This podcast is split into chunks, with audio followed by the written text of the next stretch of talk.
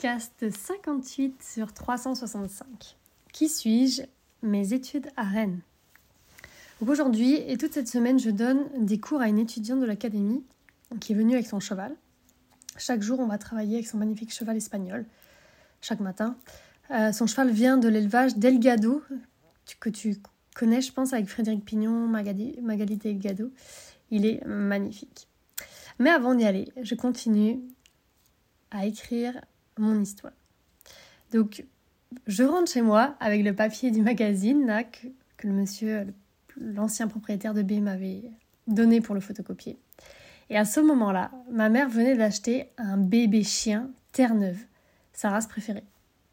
Et il a mangé le papier.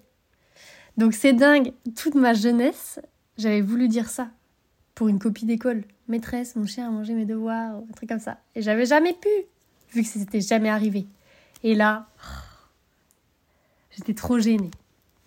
Son cheval était bête alors qu'il rêvait d'avoir un pis, et sa, sa page de magazine à laquelle il tenait tant avait été mangée par le chien de ma mère. Bon, je viens donc en vent chercher B. Il est monté plutôt facilement. Et hop, direction chez ma sœur pour le mettre dans son pré. J'étais aux anges. Et tout l'été, euh, bah, j'ai bossé avec mes heures sup. et dès que j'avais un moment, j'allais voir B. C'était pas métro, boulot, dodo, c'était B, boulot, B, dodo.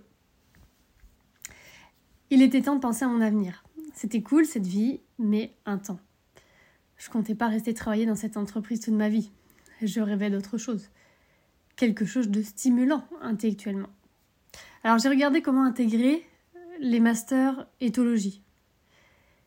Pour y entrer, c'était compliqué. Et en effet, avec le recul, je comprends pourquoi. Dans le master comportement animal et humain, par exemple, celui que j'ai fini par faire, il y avait beaucoup, énormément et trop à mon goût, d'écologie, par exemple. Pour y entrer, peu importe lequel, hein, j'avais regardé aussi à Strasbourg euh, et à d'autres endroits, il fallait une licence de biologie. Et moi, qu'est-ce que j'avais? Une licence, mais de sport. Il fallait donc recommencer. j'ai pu entrer en L2, donc licence 2, directement. Bon ben go, passer une deuxième licence quoi, après tout. Je voyais pas du tout quoi faire d'autre. J'entre donc en licence 2 de biologie. C'était intéressant. Mais il y avait beaucoup de cours. Beaucoup plus qu'en sport et beaucoup plus qu'en master physiologie et neurosciences. J'ai eu l'impression de retourner au lycée. Les heures étaient de 8h à 18h. J'étais là, hein? En sport, on avait par exemple, de 9h à 11h, on avait un sport, donc natation par exemple. De 12h à 13h, on avait psycho. De 13h à 15h, on avait hand. oui, oui, on n'avait pas le temps de manger. On mangeait nos sandwichs en psycho, je me rappelle, puisqu'on avait la dalle après la natation. Bref, c'était euh, voilà, ça partait un peu dans tous les sens. Il y avait des horaires, des fois c'était même des cours très tard le soir. Enfin voilà. Là en bio, tout était calé. Donc ça m'a fait bizarre au, départ, hein, vraiment, parce que euh, voilà, c'est hyper organisé, quoi, 8h, 18h. une, tu pouvais avoir une routine, ce qu'on n'avait pas avant. Donc B, lui, il était resté chez ma sœur, donc je le voyais que les week-ends. Et entre-temps, avec mon compagnon, on était revenus ensemble. Donc lui, il habitait à 2 heures de là, où je faisais mes études. B habitait aussi à 2 heures de là, mais pas au même endroit du tout. Donc euh, voilà, donc pas évident pour l'organisation.